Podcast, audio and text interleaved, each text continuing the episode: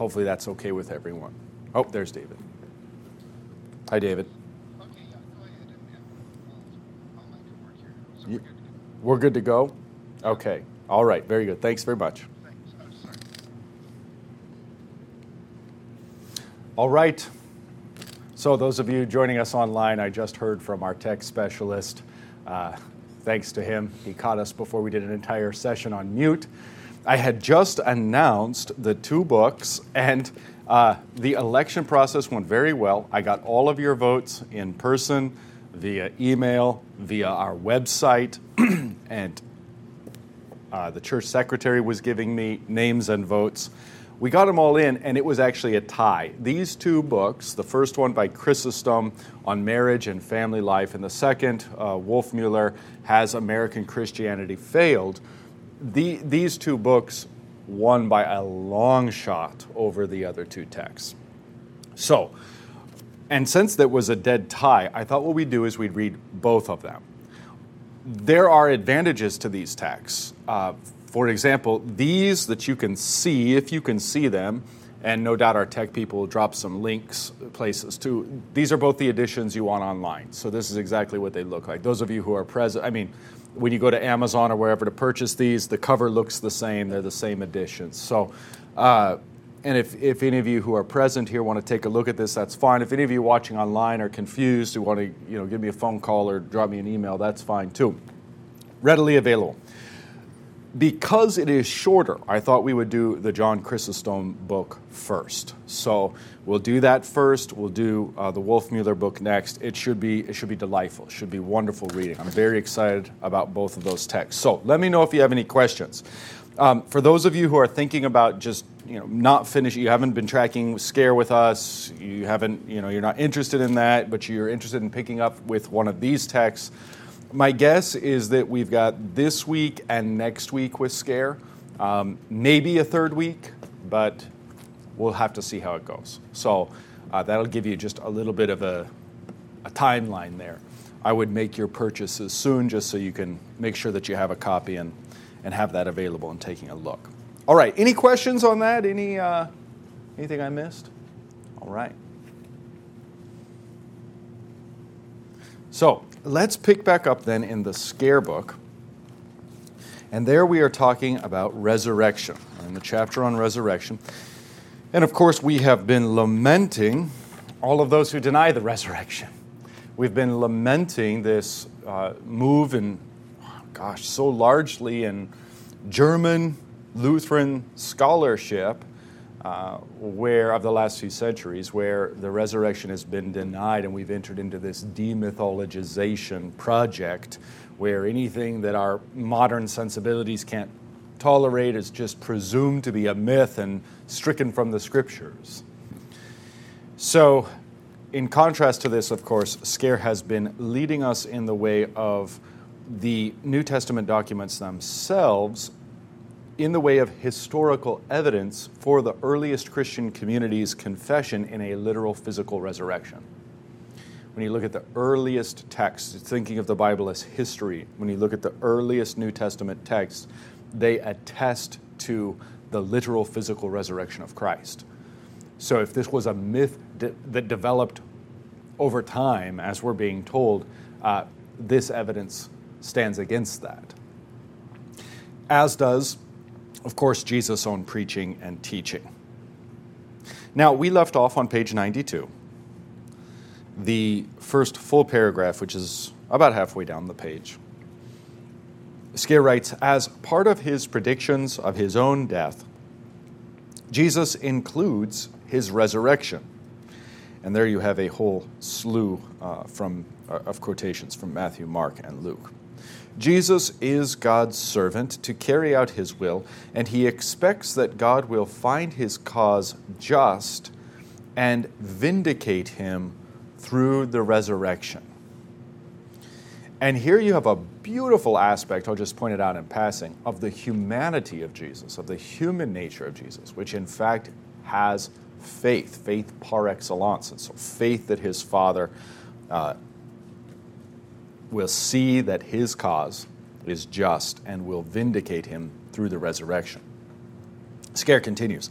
In John's gospel, Jesus is not only the one who actively offers up his life, but also the one who has the authority to take that life up again. Reference to John 10:18 where Christ very early on in his ministry is aware of and predicts his death and resurrection. Scaer continues. Other, others may take his life from him, but he is able to take it back again. A proper Trinitarian theology finds little difficulty in ascribing the resurrection to both the Father and then to Jesus himself. The Synoptic Gospels, which are, again, that's Matthew, Mark, and Luke, the Synoptic Gospels, which are more likely to see Jesus as the one raised up by God, following the Old Testament teaching that God will vindicate his Messiah, view Jesus as the true Israel, the suffering servant who faithfully carries out God's will in the midst of adversities and is rewarded by the resurrection for his loyalty. In Isaiah, the suffering servant is, quote, cut off from the land of the living, end quote. That's Isaiah 53 8. And, quote, makes his soul an offering for sin, end quote. Isaiah 53 10. Still, he survives to see his posterity. Again, Isaiah 53 10 and God gives him a portion with the great. Isaiah 53:12. What's the point? The point is that Isaiah 53 not only speaks of the atoning death of Christ on the cross, it also speaks of his resurrection. You remember this uh, from, from the quotation we were working with last week from Paul. If you flip back to page 91, you'll see this quotation from Paul in the first full paragraph, about four lines down, Scaer says Paul places the resurrection along with Jesus' death as the basic foundation of Christianity. And here's the quotation from 1 Corinthians 15 3 through 4. Paul writes, For I delivered to you as of first importance what I also received that Christ died for our sins in accordance with the scriptures. Now remember, at this time, there's no such thing as a New Testament, as a collection of documents.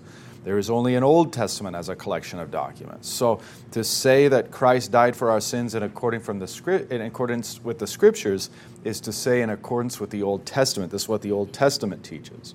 Paul continues that he was buried, that he was raised from the dead in accordance with the scriptures. Again, in accordance with the Old Testament. So it is the Old Testament itself that teaches Christ's death for our sins and his vindication by God and thus his resurrection. And one example that Scaer is pointing out for us is here in Isaiah 53. We see that he is cut off from the land of the living, reference, of course, to his death on the cross, making his soul an offering for sin, reference to his atoning death on the cross. That's Isaiah 53 8 and 53 10. And then Scaer points out he still survives to see his posterity. So even though he is dead, he is alive. Isaiah 53:10. And God gives him a portion with the great, Isaiah 53:12. So all references to his rising again according to the Old Testament. all right. Third line from the top of 93. Even though Jesus claims that God will raise him up, his enemies understand that he is the one who himself brings it about as they accuse him, saying, Sir, we remember how that impostor said while he was still alive, After three days I will rise again. The Word is God made flesh, and he chooses when he shall manifest his glory. As God's temple, he shall be raised from the dead.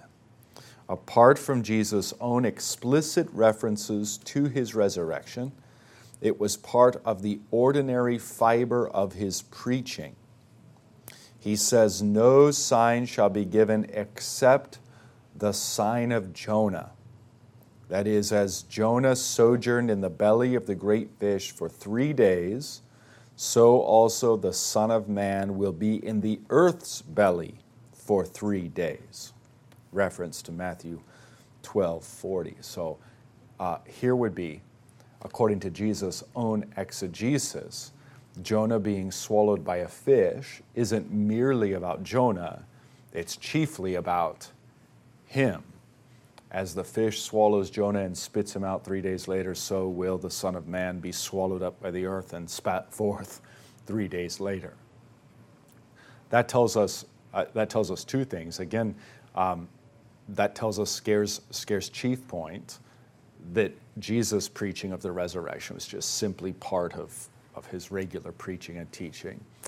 Uh, and, then, and then the second, that again, the Old Testament speaks of his resurrection.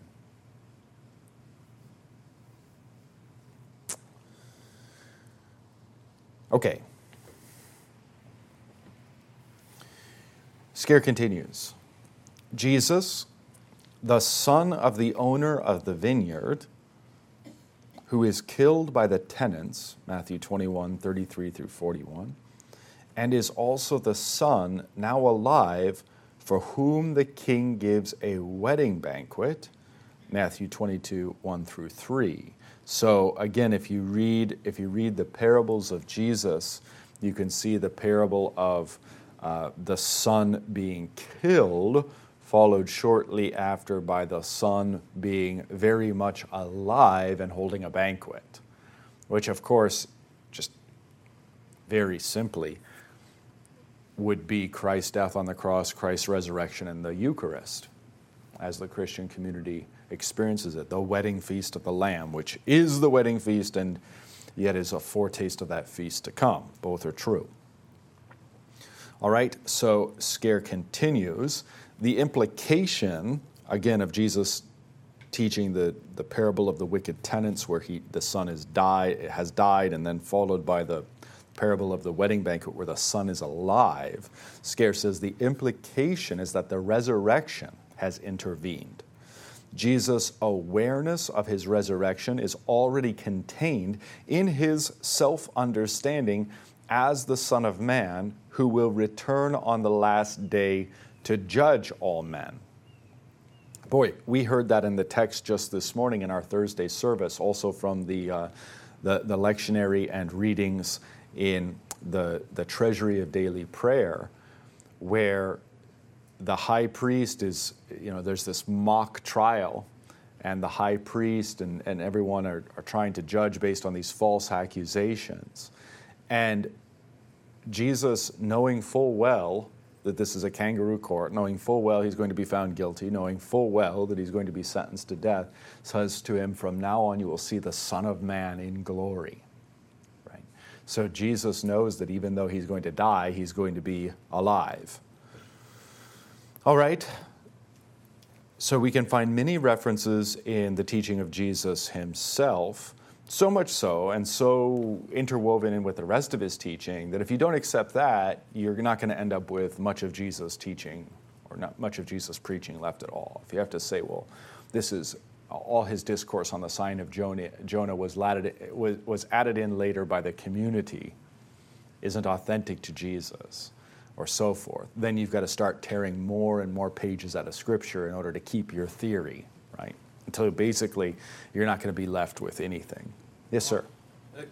The, the impression I get is that the people that don't believe in the resurrection, then when they go back to the Old Testament, I'm speak, mostly I'm looking at what happened to Eli, Elijah and uh, Naaman, the mm-hmm.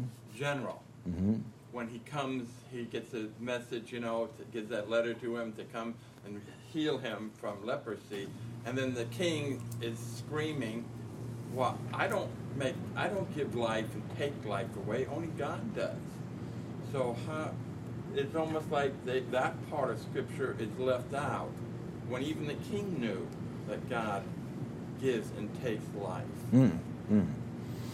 Yeah, yeah. I mean, references all throughout the Old Testament. Of course, you mentioned uh, You mentioned Elijah, and another would be Enoch. Yeah. And those two, why those two are so important is because we have been told by scholarship, air quotes, scholarship, that the Old Testament people, the Hebrew way of thinking, did not involve the resurrection of the body. Well, that, that's where these texts shine forth as so important because in their bodies they are taken up into heaven and dwell there Elijah and Enoch. And so it, there's, there's two points of evidence that sort of contradict. I mean, we, we have to be very skeptical when people talk about things like the Hebrew mind works like this or the Greek mind works like that. Uh, this was very popular in the, in the 20th century and it has basically been thoroughly debunked, but many scholars have not caught up to speed yet. Yeah. All right, any other thoughts we have, or are we ready to keep going? All right, let's, uh, let's keep going. All the evangelists, page 93, all the evangelists understand the resurrection of Jesus to be an integral part of his own proclamation. The epistles, which make his resurrection part of the apostolic confession and proclamation, are not inventing a new article of faith, but one which they have taken over from Christ's preaching and the event itself. The evangelists include the resurrection at the conclusion of their accounts, with Luke adding the report of the ascension. They see the resurrection as a vindication for God and Jesus, but with each evangelist presenting the resurrection in slightly different ways. Dogmatic theology concerns itself not so much with the question of the differing details of the resurrection accounts, but seeks to identify the theological issues which the evangelists addressed by means of their differing accounts. So, in one sense, when you look at the differing accounts, and this is true for any of the Gospels regarding any of the subject matter that they happen to, you know, overlap on in terms of covering. In the first place, very basically, you have uh, the old proverb of the elephant in the in the bottom of the pit and every man reaching out and touching a part of the elephant and, and describing what it is. You know, someone grabs a grabs the, the leg and says, "Oh, it's it's very muscular and, and very huge and, and very strong." And someone else, you know, is, is touching the trunk and says it it's soft and it moves all about. And someone else is grabbing a tusk or an ear and so forth. Okay, and everybody's giving a different description of this one thing. All right. But there's more to it than that. There's more to it than that. Uh, in many ways, when the evangelists are writing their accounts, the differences in detail are there to make a point, a theological point. And that's what Scaer's getting at. You know, if you're sitting down to write uh, good literature and you know that someone's covered the material before, you're not going to cover the exact same material and make it all uniform. That's not the point. The point is to take what they said and amplify certain points in order to get a different point across, or add certain details, or slip in other information. It's not even necessary for you to, to fill out a, a timeline as such. That's not your intention as an author. Your intention as an author is to make a different theological point. So we have, have these four different artistic theological testimonies and accounts, real and true eyewitness testimony accounts, but flavored and colored so, to bring out and draw out different theological truths. And that's what Scaer is saying here. And it's, it's the task of dogmatic theology to recognize that this is why there are variations in the text. So let's get at those meanings. All right, bottom of 93. Matthew's account addresses the historical question of whether the resurrection really occurred against the assertion of the Jews that the body of Jesus had been stolen by the disciples. On the intervening Saturday, the Jews meet with Pilate to secure a guard for the tomb, since they have understood his claim that he would be raised from the dead. After the resurrection has taken place, the Jews bribe the guards with silver to testify that the disciples stole the body while the guards were sleeping. Yeah, they moved that rock while the guards were there sleeping. Anyway, just how effective this slander was is unknown. Well, yeah, except based on the size of Christianity today, not very effective. but such testimony is internally self contradictory, since sleeping witnesses are no witnesses at all. Right, if they're asleep at the tomb, how on earth do they know that it was the disciples who stole the body? Right? It was also known that the Jews had used silver before in their payment to Judas and their purchase of the field of blood. Okay, so the Jews using silver for uh, nefarious purposes, false and deceitful purposes, uh, there's already ample evidence for. Scaer continues. So, I mean, I, we should say maybe thus far Matthew. So, Scaer continues. Unlike Matthew, Luke does not show the same apologetical concerns, but instead culminates his account of the resurrection with the revelation of who Jesus really is in the breaking of the bread with the Emmaus disciples. Jesus, in his resurrection, has taken up a new mode of existence in which he is not spatially confined. Uh, I, and I think that that reference, Luke 24 36, is um, when he disappears from their sight. Remember, he's revealed in the breaking of bread and then he disappears. That's, he, is, he has a new mode of existence, he is not spatially confined. John follows Luke in emphasizing Christ's new mode of existence after his resurrection. The resurrection signifies that the humiliation has given way to the exaltation. Mary is not permitted to hold Christ, reference to John 20, 17. Remember where she says Rabboni and falls at his feet. The time of his humiliation has ended and now the divine nature of Christ is unrestrictedly revealed in and through the human nature. References to Romans 1 4 and also Philippians chapter 2, verses 9 through 11. Scaer continues. John does not address the question answered by Matthew about whether the body of Jesus was stolen, but assumes that it was resurrected. But like Luke, he is concerned about the nature of the resurrected body. Though the resurrected body is not bound by the ordinary rules of space, Jesus invited Thomas to put his hands in the wounds, and he ate in front of his disciples. The resurrection is not a cessation of the incarnation, but its continuation. All right, so we've done Matthew, we've done Luke, we've done John with their different emphases regarding the resurrection. And it looks like now we'll touch on Mark with this, with this paragraph. The shorter ending of Mark. Um, yeah, so 16, 1 through 9. Which many, it's a controversial point today, maybe especially in conservative LCMS circles. Uh, as to where the proper ending of Mark is. If you want to, if you have your Bible, I'm sorry, I just grabbed a,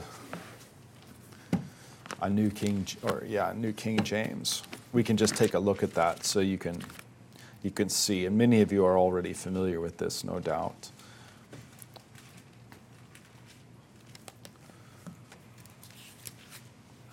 But Mark, if you take the shorter ending, it really it really ends quite starkly.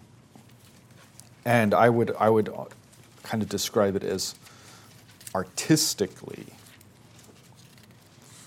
It's we're not going to get into all of the debates. Uh, off the top of my head, I'd only be able to give you a few data points anyway. So we won't we won't try to do justice to this. But just so that you're aware of what Scaer means when he talks about the shorter ending of Mark.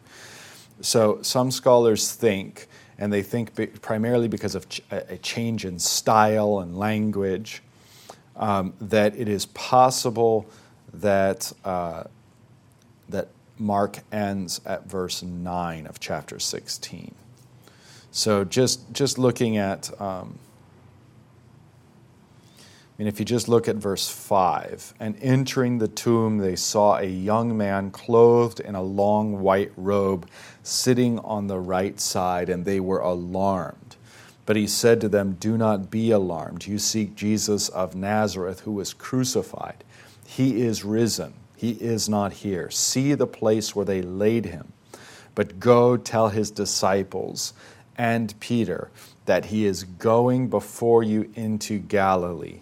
There you will see him, as he said to you. So they went out quickly and fled from the tomb, for they trembled and were amazed.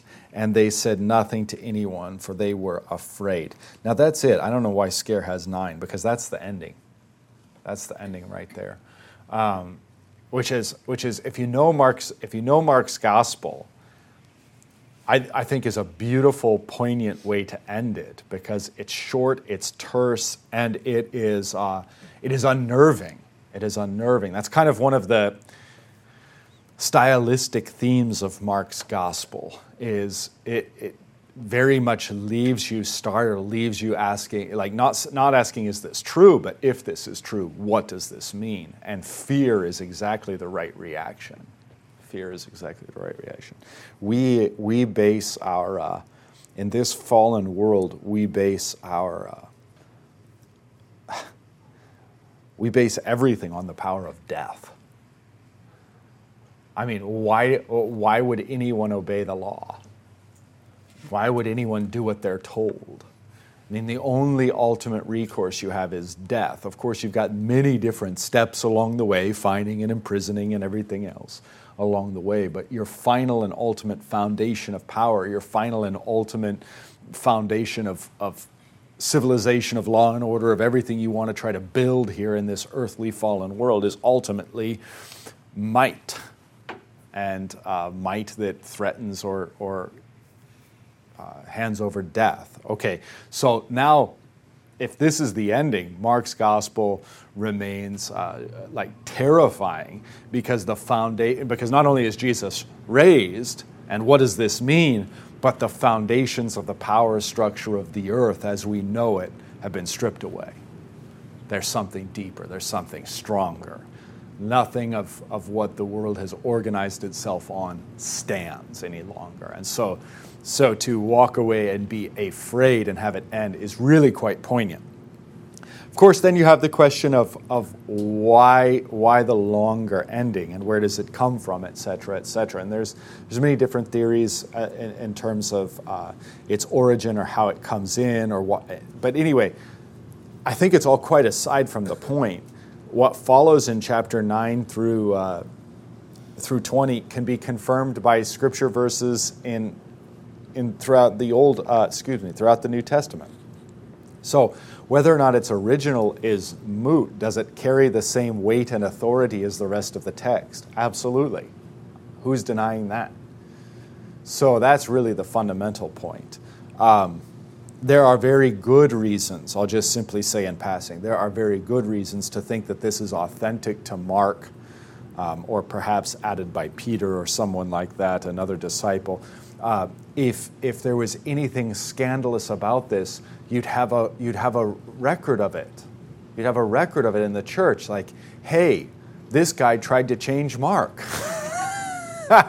but there's nothing like that. Okay, so whatever the explanation is, and, and again, I, I simply just take it in a childlike way, the way the Luther's small catechism, I just take it as scripture. So I, that's, that's where I that's where your pastor lands on it, where I individually land on it. It's scripture, okay. And if if someone's really going to, you know, put my feet to the fire, I'll say Mark wrote it. Great, Okay? But anyway, there is a longer and a shorter version. The longer version, look at this, the longer version uh, has, okay, the resurrection, and then he, he rises and, and shows himself to Mary Magdalene. Then you've got the two disciples as they walk in the country. Okay, and then you've got Mark's version of the great of the Great Commission, including that beautiful, that beautiful statement, he who believes and is baptized will be saved, connecting the Great, connection, uh, the Great Commission with both teaching and baptism. And then uh, ends, ends with the ascension. Uh, Christ being received up into heaven. Okay, so now that you're just a little bit familiar with the shorter and longer version of Mark, and if you have an ESV study Bible, Lutheran study Bible, it'll tell you all this and more. All right, so what's Scaer saying? Back to page 94. The shorter ending of Mark, 16, 1 through 9. Again, I don't know why he has 9. I think it's commonly assumed that the shorter ending ends at 8. It would have to be. The shorter ending of Mark has no appearances of the resurrected Jesus right? Because as we just saw, it's simply the angel saying, He's not here. Mm-hmm. Mark makes mention of the empty tomb and the angel's command from Jesus that he will meet Peter and the other apostles later in Galilee. The Gospels all testify that the tomb of Jesus is empty because he has been resurrected. Three of the Gospels and the longer ending of Mark contain the appearances of Jesus.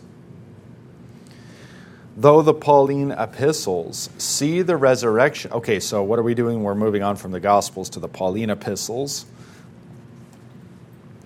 Though the Pauline epistles see the resurrection of Jesus as an essential article of faith, they do not contain reports of the resurrection itself, with the exception of 1 Corinthians 15 5 through 8, where Paul lists the eyewitnesses to the resurrection. In the, sixth, in the six categories, Peter, the 12, the 500 brethren, James, all the apostles, and finally Paul himself Jesus is described as quote unquote appearing. The term is used of those who come from the heavenly realm and are seen on earth, as was the case with Moses and Elijah in the Transfiguration. At the moment of his resurrection, Jesus' soul and body were united, and he was seen as glorified in the realm of quote unquote invisible things, using the creedal language. During the 40 days from the moment of glorification at the resurrection until his ascension, Jesus, quote unquote, appeared on earth very much in the sense that Moses and Elijah did at the Transfiguration, which is a fascinating idea because uh, here's Scaer, and w- without doing the homework behind it, um, we know that Elijah went up to heaven in his body. Not so with the body of Moses. It was buried in place where only God knew because God buried it. And then do you remember? I think it's in Jude where there's this fight between Michael and the devil over his body. Why were they looking for his body? Why did they want his body? The transfiguration was going to happen. Moses appears in the transfiguration in his body. So, uh, Scaer, Scaer uh, alludes to that here quite subtly, but nonetheless. So, he, Jesus appears very much in the sense that Moses and Elijah did at the transfiguration. All right, are we doing okay? Tracking along? All right. So, during this period, he, Jesus, did not reassume an ordinary earthly existence. And this is getting at, uh, this is getting at articulating what is in the paragraph pretty much immediately parallel on the other page, where twice Scaer referenced a new mode of existence.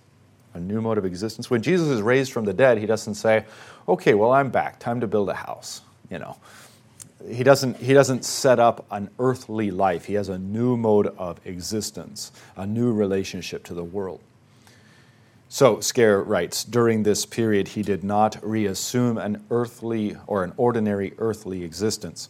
His walking, talking, and eating with his disciples were not done for his sake or as necessary parts of his existence, but to demonstrate to them that he was no longer dead. Really, to demonstrate to them that, that he was truly physically raised. I mean, that's this business about that's this business about him eating in front of them. Spirits don't eat. Have you ever seen a spirit try? if a spirit tries to eat, first of all, they can't grab the food. But even if they did somehow grab it and pop it into their mouth, it just flies down the bottom. So Jesus isn't a spirit. He's not a spirit.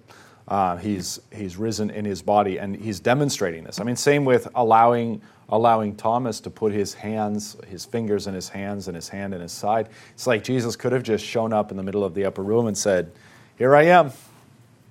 Don't touch me, but here I am.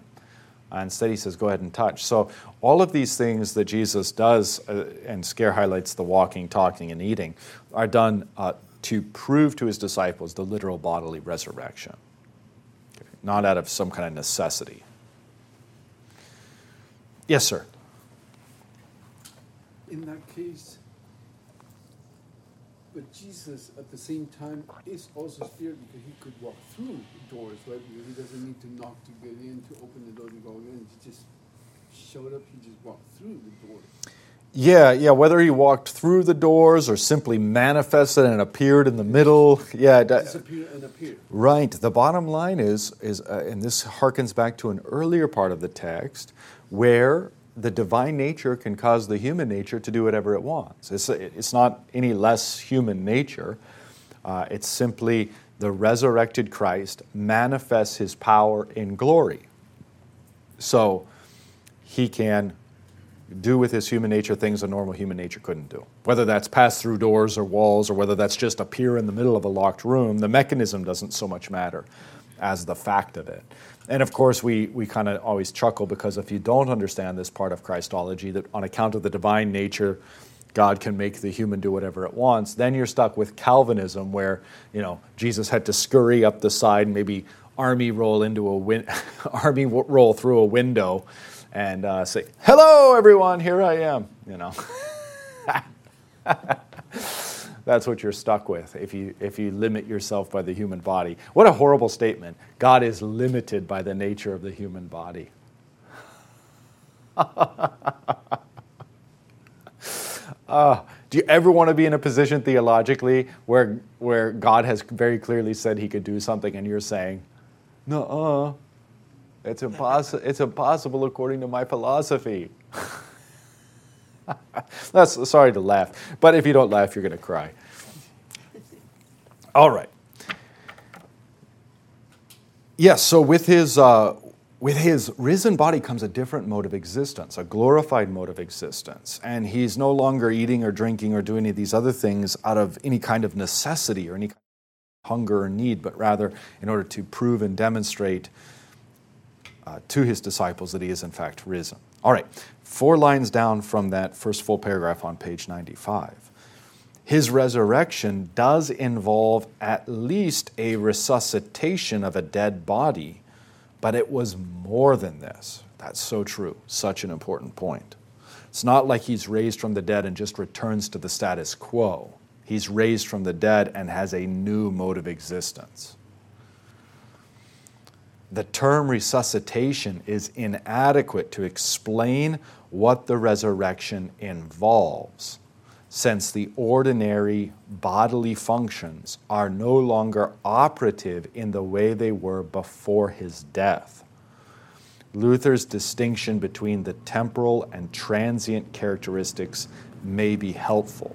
Here, quoting from Luther Jesus now sits at the right hand of God and eats drinks, sleeps, sorrows, suffers, or dies no more in eternity, just as will happen to us when we pass from this life into the other life. These are temporal and transient idiomata, uh, characteristics, might be a fair translation. But the natural ones remain. For instance, that he has a body and soul, skin and hair, flesh and blood, marrow and bones, and all the limbs of an ordinary human. All right, so what we can glimpse here and, and I think that this will make a little sense. What we can glimpse here in the resurrection of Jesus is what the resurrection of our bodies will be like as well. You know, if you're if you're in the new heavens and the new earth and you've been given eternal life and here you are in your body glorified and you're walking around in eternal life, are you worried about starving to death? No. You have eternal life. You know? So are you worried about suddenly getting a heart attack? No, I mean, you've got eternal life. And so your body is going to work in different ways. It's going to be an entirely different mode of ex- existence for us. It's still going to be us, it's still going to be our bodies, but it's going to be a completely different mode of existence. And so there's a parallel there, and indeed some overlap. The, the chief difference, and significant, is Jesus is God. We're not. Okay, so how much, how much different his mode of existence? and yet we will be glorified with him, united with him in such a way that there is very clear overlap. So, you know, theoretically, if you could if you could go up into heaven and you said, I'm never going to eat again, you wouldn't become emaciated or die. If you said if you went up to heaven and you said, I'm never going to sleep again, you wouldn't suffer sleep fatigue or die. Right? So that's the kind of thing we're talking about here and the kind of thing Luther's articulating. Make sense? All right, very good. Scaer continues The resurrected body is what Paul calls the spiritual body. Yeah, and here's it's worth a comment. What we do here in the West is we talk about spiritual things and material things as if those were opposites, as if those were two mutually exclusive categories. That's not the way the Bible speaks. It's not the way uh, the Holy Spirit speaks. Okay? So a spiritual body sounds to us like an oxymoron. It sounds like you can't have, if you have a spiritual body, then it by definition is not a material body.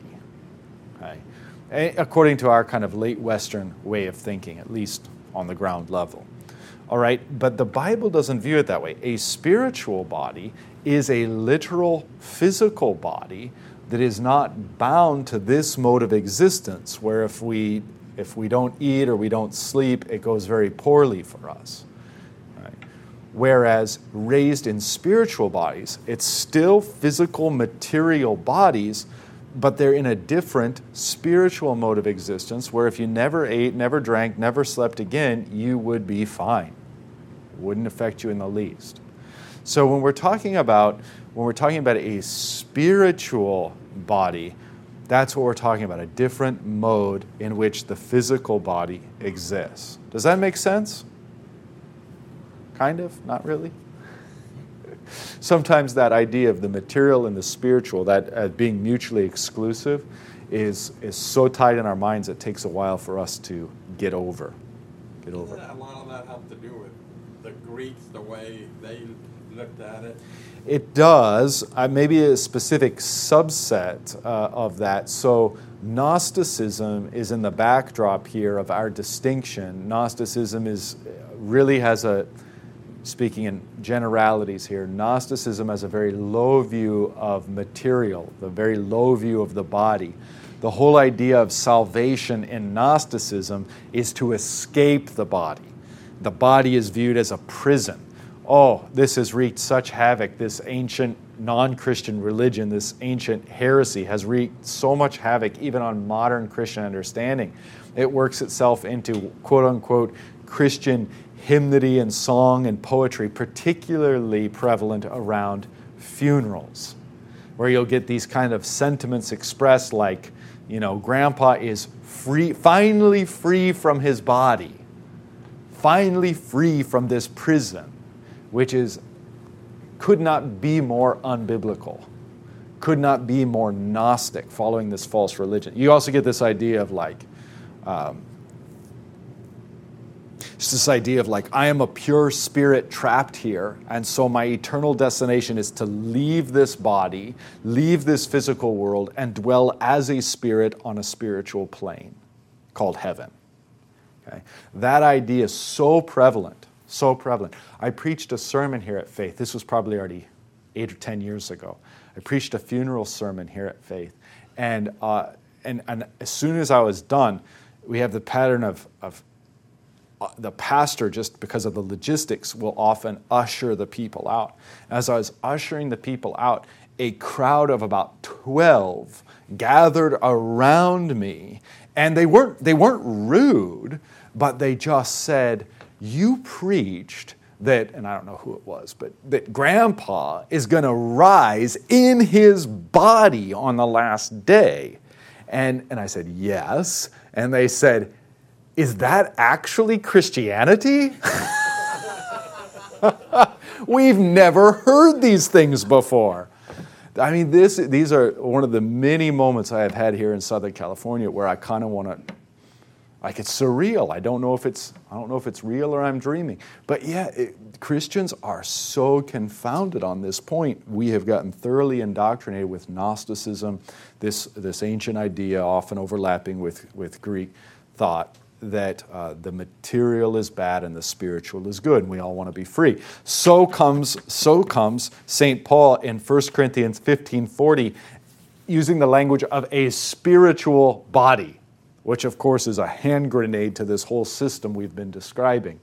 Uh, the body that is in fact material is raised and such that it is really a different mode of existence that's being intended, that's being meant when Paul says a spiritual body.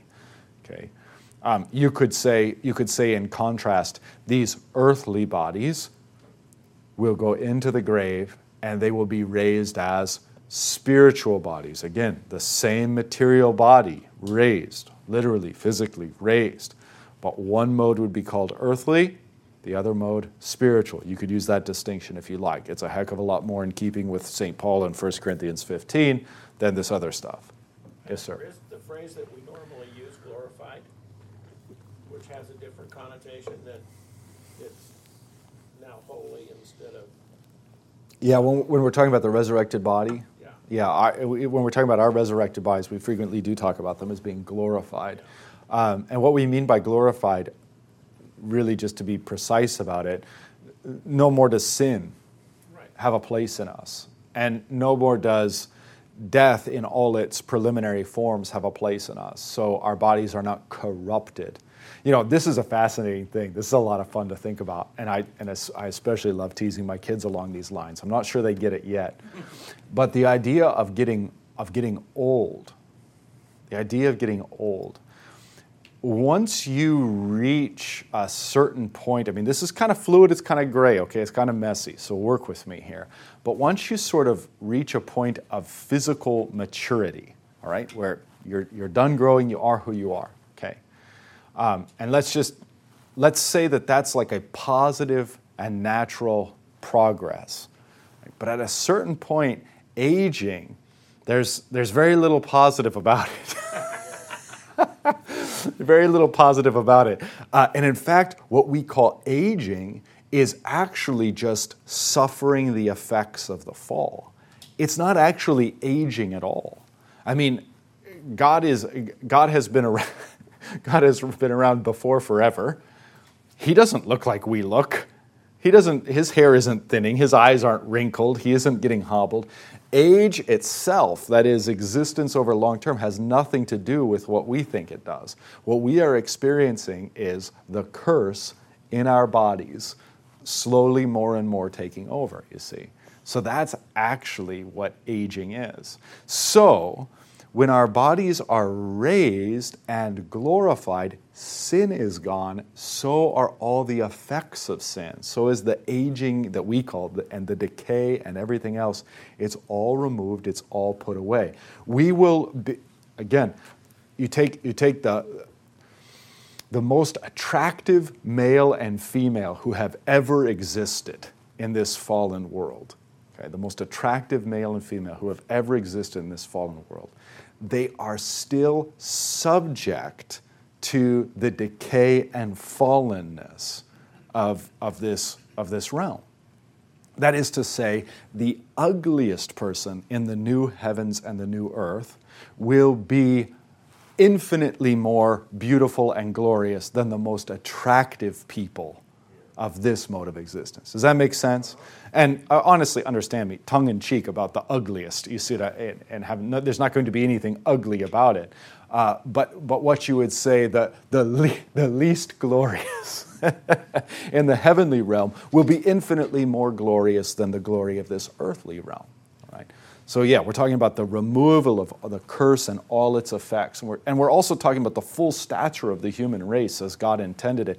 You know, Adam and Eve, even in the garden, don't have the full stature of the human race as God intends it in its ultimate form. He, Adam and Eve are children. They're to grow up into this ultimate form that, thanks be to Christ, we will all now yet inherit. So the, the laws of thermodynamics won't apply, I'm assuming, in the next phase of our existence. Well, we have no idea what laws will apply or not apply, or what'll carry over or won't carry over, but it will be an entirely new mode of existence. And, and there's ways we can talk about it in, in, so we want to keep both of these trains of thought. There are ways we can talk about it in terms of continuity. Okay, overlap, continuity. It's not like we all get lobotomized, and in heaven, you know, you're glorified as a butterfly and I'm glorified as a fly swatter or something. Like that's not that we're not talking about a lobotomization and a new creation such that there's no continuity with what came before. Rather, we're talking about continuity. It is not, it is not an entirely different planet. It is a new earth, right? It's not something entirely different than heaven. It's a new heaven that we inherit. And so, um, yeah, so there's continuity. It's these bodies that will be raised and glorified. It's us as we are in our experiences, cleansed and perfected by Christ, that carry on into eternity. So there's great continuity, but then there's also great discontinuity, and that's the other side of the coin. That's kind of what we've been articulating heretofore, is the great discontinuity. You know, when you arrive into heaven, um, you're not gonna you're not gonna go up there and I mean, first of all, let's get this out of the way. What does a soul look like? A soul looks like your body. Okay, but you're not going to get up into heaven and walk through a hall of mirrors and look and say, huh, I'm, I'm still old and decrepit. All right, that's not going to be your experience. Um, because, because even, in, even in heaven, even in the foretaste before the resurrection of our flesh, there's a glorification that takes place. You can see that, for example, in Revelation 7, where the people standing around the throne um, and, and the others described in heaven. They're never described in the terms that we describe ourselves here on earth. It's a different mode of existence, a different mode of being. And all of that even precedes the resurrection. How much more in the resurrection of the body? Yeah. Yes, sir. Yeah, interesting, uh, we had a family here many years ago, probably twenty-five years ago, who had a uh, daughter. Absolutely. Her body would be beautiful.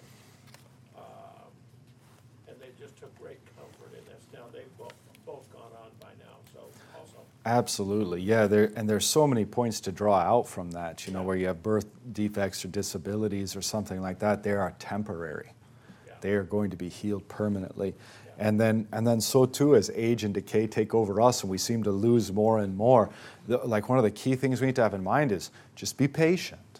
The Lord gives, the Lord takes away, the Lord gives again and better. So relax. Yeah, we all need the Lord to take away. I'm sorry, I've kept us a couple minutes over. Thank you for, for uh, your, your participation in this session. We're on page 95. Let me take a quick look for those of you who might be interested and, and give you my best guess. Probably, probably next week and the week following, we'll still be on this text. It's possible we'll just burn through this text next week, but uh, order your books. Uh, we'll be doing Chrysostom first, okay? and uh, on, um, on marriage and the family life. And then we'll be doing Wolfmueller second, Has American Christianity Failed? The Lord be with you.